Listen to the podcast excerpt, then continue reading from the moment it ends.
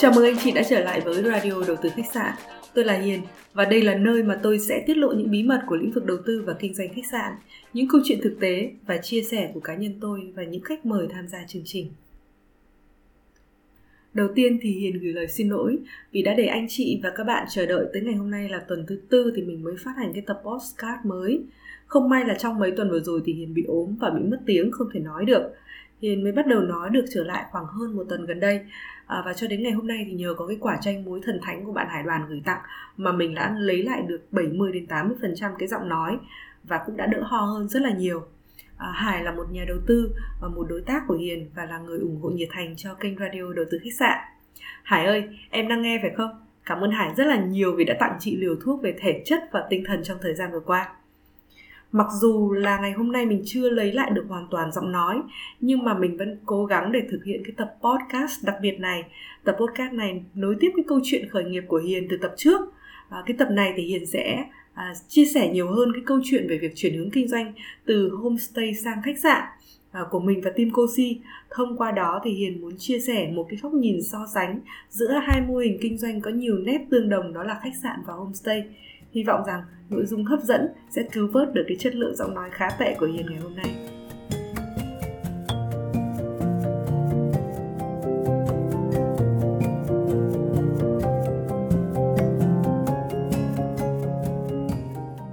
Trước khi đi vào câu chuyện cá nhân Hiền thì Hiền muốn cùng anh chị và các bạn chúng ta hãy nhìn lại lịch sử của mô hình kinh doanh homestay tại Việt Nam, lĩnh vực mà Hiền khởi nghiệp cuối năm 2017. Cái làn sóng bùng nổ đầu tiên của việc kinh doanh homestay là giai đoạn năm 2015 và 2017. Đây là cái thời kỳ bùng nổ của mô hình homestay tại Việt Nam nhờ có cái sự cộng hưởng từ chiến lược mở rộng thị trường mạnh mẽ của Airbnb, cộng với tốc độ tăng trưởng hai chữ số của ngành du lịch quốc tế đến Việt Nam, nên những người đi đầu trong làn sóng này hầu hết đều thành công với mô hình homestay. Đa phần là chỉ cần bán vòng trên Airbnb là đủ full khách với một cái mức giá phòng rẻ hơn khách sạn và sự nhiệt tình của các chủ hot đã khiến cho nhu cầu homestay gia tăng, chủ yếu là nhu cầu của khách quốc tế và có thể coi đây là cái giai đoạn ngọt ngào của mô hình kinh doanh homestay. Giai đoạn thứ hai là giai đoạn năm 2018 và 2019. Đây là giai đoạn mà lĩnh vực bất động sản du lịch phát triển. À, truyền thông về kinh doanh homestay được đẩy mạnh, đồng thời cái trào lưu homestay lan mạnh mẽ trong giới trẻ và khách nội địa đã khiến cho cụm từ homestay vô cùng hot mà Hiền cho rằng nó đã tạo ra một bong bóng. Tất nhiên hậu quả là rất nhiều người nếm trái đắng. Giai đoạn thứ ba là giai đoạn năm 2020 đến năm 2022. Đây là giai đoạn dịch Covid bùng nổ chắc không cần phải giải thích nhiều thì anh chị và các bạn cũng đoán được đây là giai đoạn mà toàn bộ ngành du lịch và lưu trú đều bị ảnh hưởng nặng nề. Giai đoạn thứ tư là giai đoạn từ quý 2 năm 2022 cho đến năm 2023. Đây là giai đoạn phục hồi sau Covid. Hiền vừa check lại cái dữ liệu ở trên Airbnb và muốn chia sẻ với mọi người một vài cái số liệu ở ba thị trường lớn là Hà Nội, Đà Nẵng và Thành phố Hồ Chí Minh. Ở Hà Nội thì số lượng listing uh, tại thời điểm quý 1 năm 2020 là 13.170 listing. Uh, giai đoạn Covid thì số lượng listing giảm 21% còn hơn 10.000 listing. Tới quý 1 năm 2023 thì số lượng listing đã tăng vọt lên mức 15.886 listing còn cao hơn cả trước thời điểm đại dịch. Ở Đà Nẵng thì số lượng listing tại quý 1 năm 2020 là 7.212 listing thì từ quý 3 năm 2020 cho đến hết quý 1 năm 2022, số lượng listing đã giảm xuống mức thấp nhất là 5.600 listing, giảm khoảng 22%. Nhưng mà tới thời điểm quý 1 năm 2023 thì số lượng listing phục hồi còn cao hơn giai đoạn trước. Uh, trước dịch ở mức 7.726 listing ở thành phố Hồ Chí Minh thì số lượng listing ở thời điểm trước dịch quý 1 năm 2020 là 18.334 listing. Giai đoạn dịch Covid từ quý 3 năm 2020 cho đến hết quý 1 năm 2022 thì chỉ còn khoảng 12.500 listing, giảm 32% so với trước dịch. Tuy nhiên, đến quý 1 năm 2023 thì số lượng listing đã tăng vọt lên mức 19.452 listing, cao hơn mức trước dịch. Như vậy là ở tất cả ba thị trường Hà Nội, Đà Nẵng và thành phố Hồ Chí Minh thì số lượng listing các homestay trên Airbnb ở thời điểm từ quý 1 năm 2023 và tất nhiên là ở thời điểm hiện tại cao hơn cả thời điểm trước giai đoạn dịch Covid bùng nổ, giai đoạn à, năm quý 1 hay là giai đoạn quý 4 năm 2019 và quý 1 năm 2020. Khi mà nghe các cái con số này thì anh chị và các bạn nghĩ gì ạ? Vâng, chính xác là chúng ta đang ở trong tình trạng nguồn cung phục hồi rất là nhanh. Và thử nghĩ xem, trong khi đó thì lượng khách quốc tế của Việt Nam mới khôi phục được khoảng 50 đến 60% so mức trước đại dịch. Còn khách du lịch nội địa thì bị ảnh hưởng bởi tâm lý và điều kiện kinh tế do những tiêu cực trên thị trường vốn, thị trường đầu tư, thị trường bất động sản và tình hình hoạt động sản xuất kinh doanh trong nước. Như vậy là thị trường đang và sẽ rơi vào một cái cuộc cạnh tranh khốc liệt, nơi mà cung vượt cầu ít nhất là cho tới khi thị trường hồi phục hoàn toàn, dự kiến là trong vòng 1 cho đến 2 năm tới.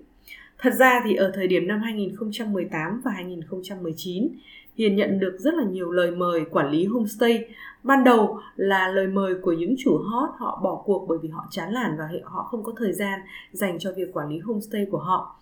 Ở giai đoạn sau thì chủ yếu những lời mời quản lý là đến từ những các cái người vận hành homestay không được hiệu quả Năm 2018 cũng là cái giai đoạn mà Hiền thấy dấu hiệu của sự đảo chiều và tình trạng cung vượt quá cầu ở một số thị trường như là Đà Nẵng chẳng hạn. Hiền còn nhớ lúc đó là tầm quý 3 năm 2018 khi mà Hiền check số liệu thị trường của các nước trong khu vực là như là Bangkok ở tại Thái Lan hay là thị trường Malina tại Philippines hay là Kuala Lumpur tại Malaysia, thì thấy tất cả các cái thị trường này đều có tăng trưởng âm và giá thuê giảm xuống rất là sâu. Chính vì vậy mà mình đã dự đoán là năm 2019 sẽ là năm rất khó khăn của homestay tại Việt Nam sau một năm 2018 bùng nổ. Và dự kiến là sẽ có những rủi ro lớn cho những người mới bắt đầu đầu tư kinh doanh homestay vì cuộc chiến về giá trong trước mắt. À, bởi vì Hiền thấy rất là nhiều người lao vào homestay, à, có rất là nhiều người đặt những câu hỏi trên hội nhóm à, homestay ở trên Facebook cho nên là mình đã đăng lên trên nhóm Airbnb Hà Nội là mỗi tuần mình sẽ dành ra 2 tiếng buổi trưa ngày thứ sáu để gặp gỡ và tư vấn trực tiếp cho những ai dự định đầu tư homestay với một cái mong muốn là cảnh báo để mọi người tránh gặp những cái rủi ro và thua lỗ lớn. Tất nhiên, nói như vậy không có nghĩa là kinh doanh homestay không còn tiềm năng, nó vẫn rất là tiềm năng. Tuy nhiên là cái thị trường nó không còn đơn giản mà mọi người cần phải nhận thức rất là rõ được cái mức độ cạnh tranh cao trong thị trường. Quay lại với lý do cho việc chuyển hướng từ homestay sang khách sạn, việc Hiền đánh giá về mức độ cạnh tranh gia tăng trên thị trường hay là cái khả năng xảy ra cuộc chiến về giá cả trên thị trường homestay tuy rằng chính xác đã diễn ra như vậy nhưng lại không phải là lý do chính khiến mình chuyển hướng bởi vì nếu homestay cạnh tranh như vậy thì chắc chắn là ngành khách sạn sẽ còn cạnh tranh khốc liệt hơn rất nhiều vì đó là lĩnh vực có lịch sử lâu đời hơn, với nhiều người tham gia dày dặn kinh nghiệm hơn mình rất rất nhiều. Thật lòng với mọi người, ngay từ ban đầu khi kinh doanh homestay thì mình bị hấp dẫn bởi cái tiềm năng và bởi lợi nhuận của homestay. Nhưng mà nhờ có homestay thì mình mới được trực tiếp tiếp xúc, nói chuyện trực tiếp với khách du lịch trên khắp thế giới. Mình có những người bạn mới, lắng nghe những cái câu chuyện vui buồn, có rất là nhiều những kỷ niệm với những người bạn quốc tế. Bởi vì quá nhiều cảm xúc và mình cảm thấy thực sự bị rung động. Thật sự là ở cái thời điểm đó là bắt đầu mình mới nảy sinh cái tình yêu nghề đối với cả cái lĩnh vực kinh doanh khách sạn và du lịch. Khi mà mình quản lý ngày càng nhiều homestay thì mình càng ít ít tiếp xúc hơn với khách hàng. Thời gian này tụi mình đã cố gắng tự động hóa việc check in, check out. Mình hiểu rằng các cái trải nghiệm địa phương ngày càng thiếu vắng trong các cái mô hình homestay hiện đại. Khách hàng phải tự xoay sở và không có ai trực tiếp ở đó để hỗ trợ khách hàng. Đó là điều khiến mình suy nghĩ rất nhiều. Mình và anh Huy đã dành hơn 6 tháng trời để suy nghĩ và tìm hiểu các cái mô hình có thể mang lại trải nghiệm sâu sắc cho khách hàng. Và cuối cùng thì mình kết luận rằng, cái việc kết nối và tương tác con người thực mới là cái cơ sở quan trọng nhất cho mọi trải nghiệm trên hành trình du lịch của khách hàng.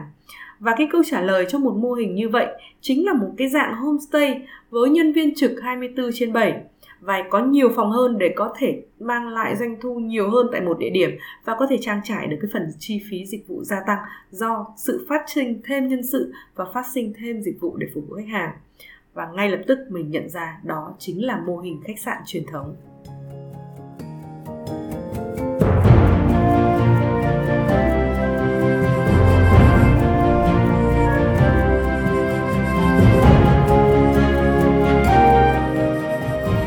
Tháng 3 năm 2019 thì tụi mình đã đưa ra quyết định chuyển hướng sang lĩnh vực kinh doanh khách sạn. Tới tháng 11 thì tụi mình đã khởi công để cải tạo căn khách sạn đầu tiên có tên là khách sạn 5 cửa ô.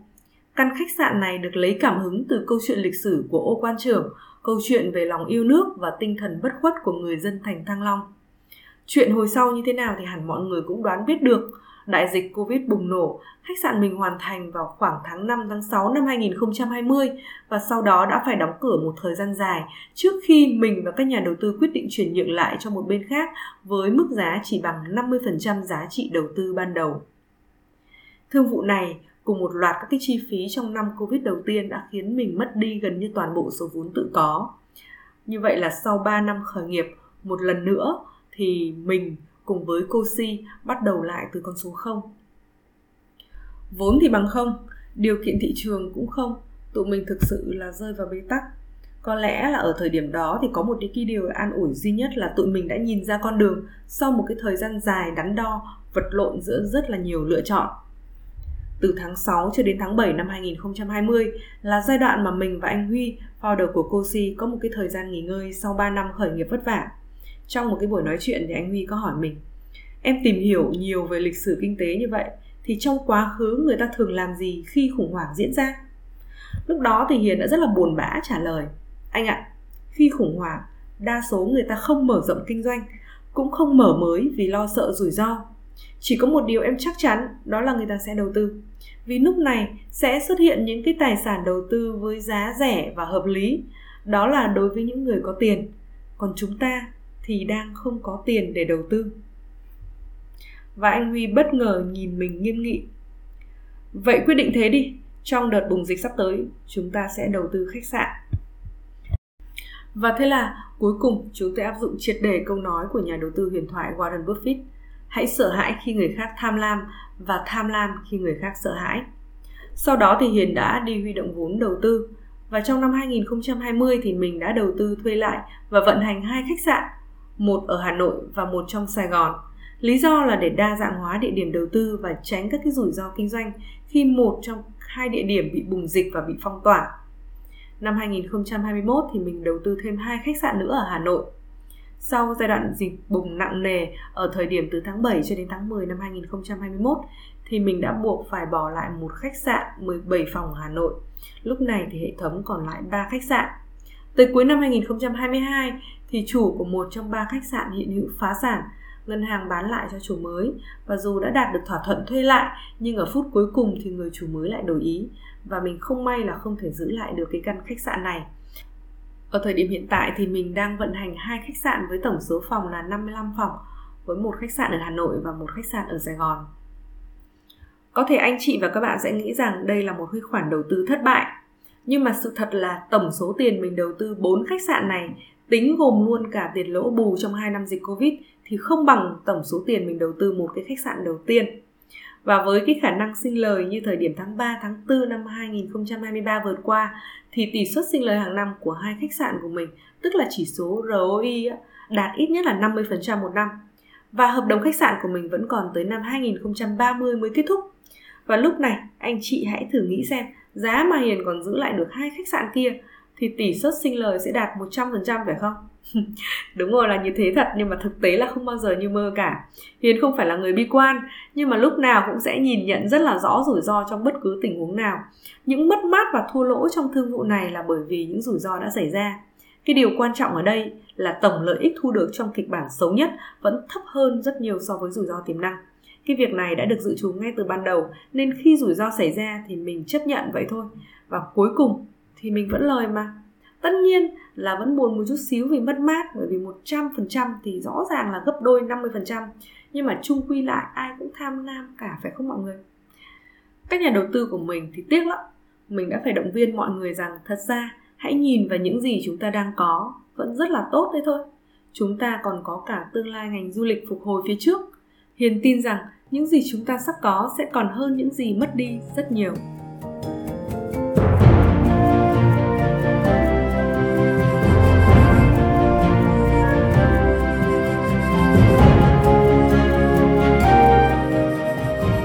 Giai đoạn chuyển đổi từ homestay sang khách sạn của mình là một giai đoạn với rất nhiều biến cố và sự kiện kịch tính. Từ việc mình chuyển sang lĩnh vực khách sạn vì muốn có thể mang lại dịch vụ với nhiều trải nghiệm sâu sắc hơn cho khách du lịch, cho đến việc mình đã xây dựng nên chuỗi khách sạn đầu tiên của mình từ con số 0, đưa chuỗi khách sạn của mình vượt qua đại dịch Covid. Với những các cái trải nghiệm kinh doanh khách sạn tại Hà Nội và Sài Gòn từ cuối năm 2020 tới nay, mặc dù là không quá lâu dài nhưng khá nhiều màu sắc thì mình đã rút ra một số ưu điểm vượt trội của mô hình kinh doanh khách sạn so với mô hình kinh doanh homestay. Đầu tiên, kinh doanh khách sạn cho chúng ta nhiều đất diễn về trải nghiệm khách hàng hơn, có nghĩa là chúng ta có cơ hội mang lại những trải nghiệm khách hàng tốt hơn thông qua việc thiết kế và tối ưu các cái trải nghiệm lưu trú, làm gia tăng tương tác giữa khách hàng với nhân viên, qua đó hiểu khách hàng hơn và từ đó sẽ làm hài lòng khách hàng hơn. Thứ hai là kinh doanh khách sạn khiến cho hoạt động quản lý vận hành thuận lợi hơn, đặc biệt là hoạt động nghiệp vụ buồng phòng và kỹ thuật. Bởi vì các cái phòng khách sạn đều sẽ được thiết kế có quy chuẩn, phục vụ đúng nhu cầu làm khách sạn, nhiều phòng có cấu trúc tương tự nhau. Và về kỹ thuật điện nước thì sự cố ít phát sinh hơn do cái tính đồng bộ ngay từ đầu. Điều này khiến cho việc quản lý hoạt động buồng phòng và kỹ thuật trở nên thuận lợi và dễ dàng hơn. Điều thứ ba là kinh doanh khách sạn dễ tạo ra doanh thu bổ sung hơn so với kinh doanh homestay. Ví dụ, khách sạn thường có nhà hàng và bếp để phục vụ bữa sáng cho khách. Cái nhà hàng này cũng có thể mang lại doanh thu dịch vụ ăn uống từ nhu cầu của khách ở bên trong và ngoài khách sạn. Hay là tại quầy lễ tân thì có thể bán thêm cái tour du lịch, các vé xem nghệ thuật, vé xe bus, dịch vụ thuê xe, taxi, sim thẻ và cả bác cao su nữa. Như trong một cái tập podcast gần đây thì Hiền có đề cập thì doanh thu dịch vụ khách sạn có thể chiếm tới 30 đến 40% tổng doanh thu của toàn khách sạn. Nhược điểm lớn nhất của kinh doanh khách sạn là cần một số vốn lớn hơn so với kinh doanh homestay. Ngoài ra thì việc quản lý và vận hành khách sạn cũng cần chuyên môn và nghiệp vụ cao hơn, dù rằng cái việc quản lý lại không thực sự phức tạp hơn ở cái thời điểm hiện tại với sự hỗ trợ của công nghệ thì việc quản lý và giám sát từ xa trở nên dễ dàng hơn bao giờ hết. Điều này cùng với tiềm năng của ngành du lịch và khách sạn đã mở ra một cơ hội lớn cho việc xây dựng và phát triển kinh doanh hệ thống, kinh doanh chuỗi khách sạn. Tuy nhiên, chính vì rào cản vốn lớn cho nên khiến cho việc mở rộng hệ thống khách sạn sẽ không hề dễ dàng. Một số người lựa chọn việc phát triển hệ thống khách sạn thông qua hoạt động quản lý khách sạn Tuy nhiên, việc đi quản lý khách sạn đơn thuần sẽ không giúp được họ xây dựng được thương hiệu khách sạn như mong muốn. Còn muốn xây một cái thương hiệu khách sạn thì nhất định là phải đầu tư và có sự chủ động đối với việc thiết kế setup và vận hành khách sạn trong một thời gian đủ dài để khách hàng có thể nhớ tới thương hiệu của bạn. Ngoài ra, một số người bạn của Hiền thì cho rằng có thể sử dụng công nghệ hoặc lựa chọn mô hình tài sản nhẹ giống như là OYO hay là Red Door đang đang thực hiện để xây dựng chuỗi khách sạn và thương hiệu khách sạn nhưng mà như Hiền đã từng giải thích, cuối cùng thì Red Door hay là OYO họ không thực sự quản lý khách sạn, họ không đem lại chất lượng dịch vụ cao cho khách hàng, họ giống như là một cái giải pháp kinh doanh, một cái giải pháp bán phòng có sử dụng công nghệ. Chính vì vậy mà mô hình này chỉ phù hợp với phân khúc giá rẻ. Như nghiên cứu của Hiền thì nếu muốn xây dựng một cái thương hiệu khách sạn, điều kiện tiên quyết là phải có được quyền khai thác bất động sản khách sạn trong một thời gian dài. Đó có thể là hợp đồng thuê, thuê mua hoặc một dạng hợp tác với chủ bất động sản, trong đó xác định một thời hạn khai thác dài ít nhất là từ 10 cho đến 20 năm. Ở góc độ nhà đầu tư đơn thuần, có thể anh chị và các bạn sẽ chỉ mường tượng được rằng việc đầu tư khách sạn sẽ mang tới một cái lợi ích cụ thể ngay lập tức, đó là lợi nhuận và dòng tiền. Nhưng ở góc độ một nhà đầu tư chuyên nghiệp thì hệ thống và thương hiệu khách sạn cũng vô cùng quan trọng. Nó hứa hẹn một khả năng tạo ra giá trị gấp nhiều lần so với giá trị đầu tư ban đầu làm cách nào mà một hệ thống khách sạn có thể tạo ra giá trị cao hơn nhiều lần giá trị đầu tư ban đầu? Chiến lược đầu tư khách sạn mang lại lợi nhuận cao nhất là gì? Câu trả lời sẽ nằm ở trong các cái tập podcast tiếp theo của chương trình. Anh chị và các bạn nhớ theo dõi để không bỏ lỡ những nội dung hấp dẫn sắp tới nhé. Như vậy là trong chương trình hôm nay, Hiền đã chia sẻ với anh chị và các bạn câu chuyện của bản thân về việc chuyển hướng từ kinh doanh homestay sang khách sạn, những điểm khác biệt, lợi thế và nhược điểm của kinh doanh khách sạn so với homestay, nếu anh chị có câu hỏi hay thắc mắc liên quan tới hoạt động kinh doanh và đầu tư khách sạn thì đừng ngần ngại liên hệ và gửi yêu cầu cho chúng tôi qua email radio đầu tư khách sạn a gmail.com hoặc nhắn tin trên website và các trang thông tin chính thức của chương trình trên Facebook, LinkedIn, Instagram hay Twitter. Anh chị cũng có thể đăng ký để nhận được thông tin mới nhất về các sự kiện online và offline của chúng tôi trên website đầu tư khách sạn.com. Cảm ơn anh chị và các bạn đã lắng nghe chương trình và hẹn gặp lại ở chương trình lần sau.